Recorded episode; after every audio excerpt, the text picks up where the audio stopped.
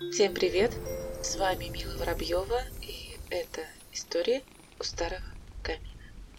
Мой подкаст посвящен реальным людям, которые жили до революции и которые до сих пор поражают нас, мотивируют и вдохновляют на новые свершения. Первом сезоне моего подкаста вы услышите историю о людях, э, которые каким-либо образом связаны с нашим городом, с Нижним Новгородом, и неважно, приезжали ли они сюда на пару дней, чтобы погостить, или приезжали на гастроли, или жили здесь. Поэтому, если вы хотите услышать историю о какой-либо известной личности, которая побывала в нашем городе, пишите мне ВКонтакте. Моя страница называется Мила Воробьева. А у нас впереди четыре эпизода моего первого сезона, которые будут посвящены несравненной певице, которая приезжала на гастроли в Нижний Новгород и приезжала неоднократно, и у которой сохранились необычные воспоминания о Нижнем Новгороде. Она записала их в своем личном дневнике, и вы их, конечно же, услышите.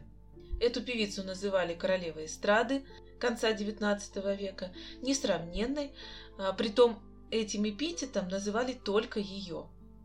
Называли ее чародейкой, чаровницей, обладательницей гипнотического голоса, Афродиты, вышедшей из пены прачечной. Итак, знакомьтесь, Анастасия Дмитриевна Вяльцева.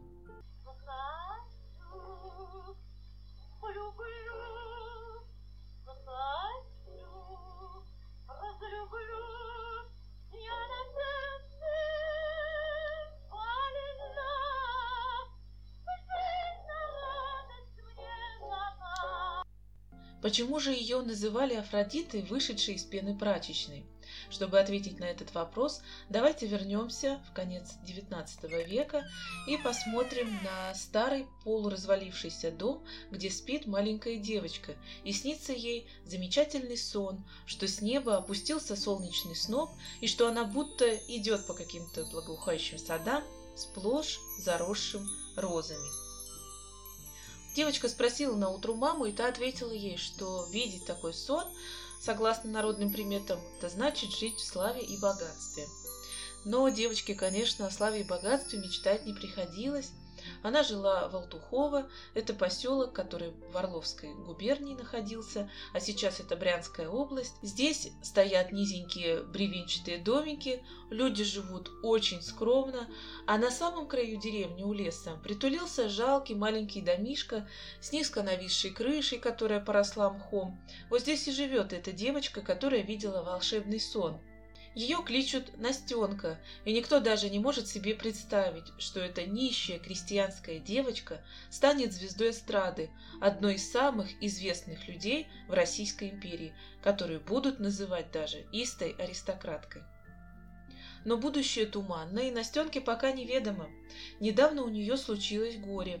Погиб папа.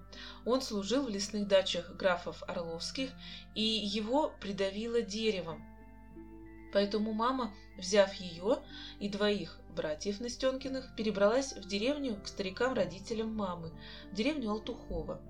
Жизнь у девочки была тяжелая.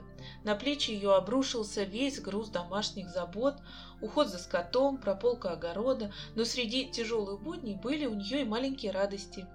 Это прогулки по разнотравью полей, где она пела песни и водила хороводы с крестьянскими девчонками, такими же, как она. А еще ей очень нравилось, когда дедушка зимой жарко натапливал печь, она на нее забиралась вместе с братьями и слушала его рассказы, ведь он был отставной николаевский солдат и знал множество старинных походных песен. Вот так на белом боку печи, в тусклом свете лучины, впечатлительная и мечтательная девочка видела великие баталии 1812 года, восхищалась подвигами атаманов и запоминала многочисленные дедушкины присказки. Но годы летели быстро, дети подрастали, и их надо было определять какому-то ремеслу. Что-то нужно было решать с их судьбой, и мама Настенки решила переехать в Киев. Но вот беда, у бедной семьи, у нищей семьи денег даже на самые дешевые железнодорожные билеты нет. И тогда мама Насти идет к соседям и просит их помочь сколотить плод. И на этом плоту они добираются до Киева.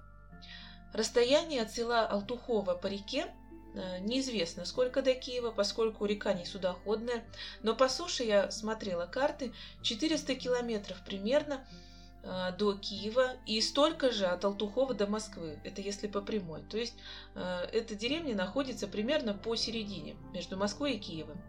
Можете себе представить, сколько проплыла эта женщина с детьми. Плыли они в основном днем, а когда начинало смеркаться, выходили на берег, готовили какую-то незатейливую похлебку и с утра снова отправлялись в путь. Какое чувство было на сердце у маленькой Настенки? Грусть и тоска по Алтухову, который они оставили, и страх перед непонятным будущим. Киев встретил их звоном сотен колоколов, шумом, гамом, разномастной публикой, а мама сняла угол в подвале и устроилась работать на ткацкую фабрику, а восьмилетнюю Настю определили ученицей в вышивальную мастерскую, а через год в мастерскую портных. Работать надо было много. Она под грозные окрики своих хозяек подавала горячие утюги, выносила помои, и с раннего утра и до позднего вечера, без воскресных и праздничных дней, металась она в работе. Настя не унывала, она привыкла к такому труду вскоре и к бешеному ритму города тоже. Постепенно освоилась и заметила, что мастерицы за рукоделием что-то напевали, и Настя тоже стала вместе с ними тихонечко петь. Мастерицам ее звонкий голосок понравился, да еще и песен она знала много, и самых разных песен, и стали они ласково именовать ее «Пташечка». Люди, которые шли мимо мастерской, замирали на мгновение, чтобы послушать чудесное пение, которое доносилось и из окон мастерской, но особенно всех очаровывал детский голосок, который очень точно передавал настроение песни. А еще всех пленило загадочное мастерство попадать в тон и передавать взрослые мысли и чувства. Вот действительно, лично мое мнение, я не люблю, когда дети поют взрослые песни, поскольку считаю, что ну, пока дети не могут э, отразить весь спектр чувств, который вкладывается во взрослую песню. Но вот Настя обладала таким мастерством с детства. Годы бежали, и перспектив на будущее никаких у Насти не было, и она поступила продавщицей минеральной воды в ближайшее от дома Вяльцевых прачечное заведение – где давно уже работала ее мама, которая оставила фабрику из-за болезни ног. Основными клиентами прачечной были хористки киевских театров, часто подходившие пить лимонад к хорошенькой девчушке. Хористки – это девушки, которые поют в хоре, в оперетте. Они первыми и открыли в Настеньке Вяльцевый голос, но никак не могли ей помочь, поскольку хористка – это обычная певица, Мама Насти тоже понимала, что голос дочки нужно развивать, нужно учить ее пению, но ничем тоже помочь она и не могла, и поэтому э, отправила ее служить под горничной. Киев всегда считался театральным городом. В нем находился оперный театр с хорошей труппой, часто гастролировали знаменитые артисты, и мама надеялась, что кто-нибудь из них услышит пение Насти и примет деятельное участие в ее судьбе. Но знаменитости не замечали робкую девочку, которая прибиралась в их комнатах. Настя посещала все концерты знаменитостей и спектакли с их участием, заучивала песни их репертуара, интересовалась творческой судьбой каждого. В этой застенчивой девушке оказался необычайный заряд настойчивости в достижении своей цели. К решительным действиям подталкивал ее, вероятно, и вещий сон, который она увидела в детстве, в той самой разваливающейся избушке в деревне Алтухова. Выбор был сделан. Впереди у нее сцена. Она пробьется, она докажет, она еще завоюет публику. А на этом первый эпизод моего подкаста закончился. Пожалуйста, ставьте лайки, пишите комментарии, слушайте следующие эпизоды, которые будут посвящены Анастасии Вяльцевой. Всего их будет четыре. В них я расскажу о том, как достичь успеха, о том, как не падать духом и как верно служить своему призванию. Спасибо вам за то, что были со мной эти 10 минут.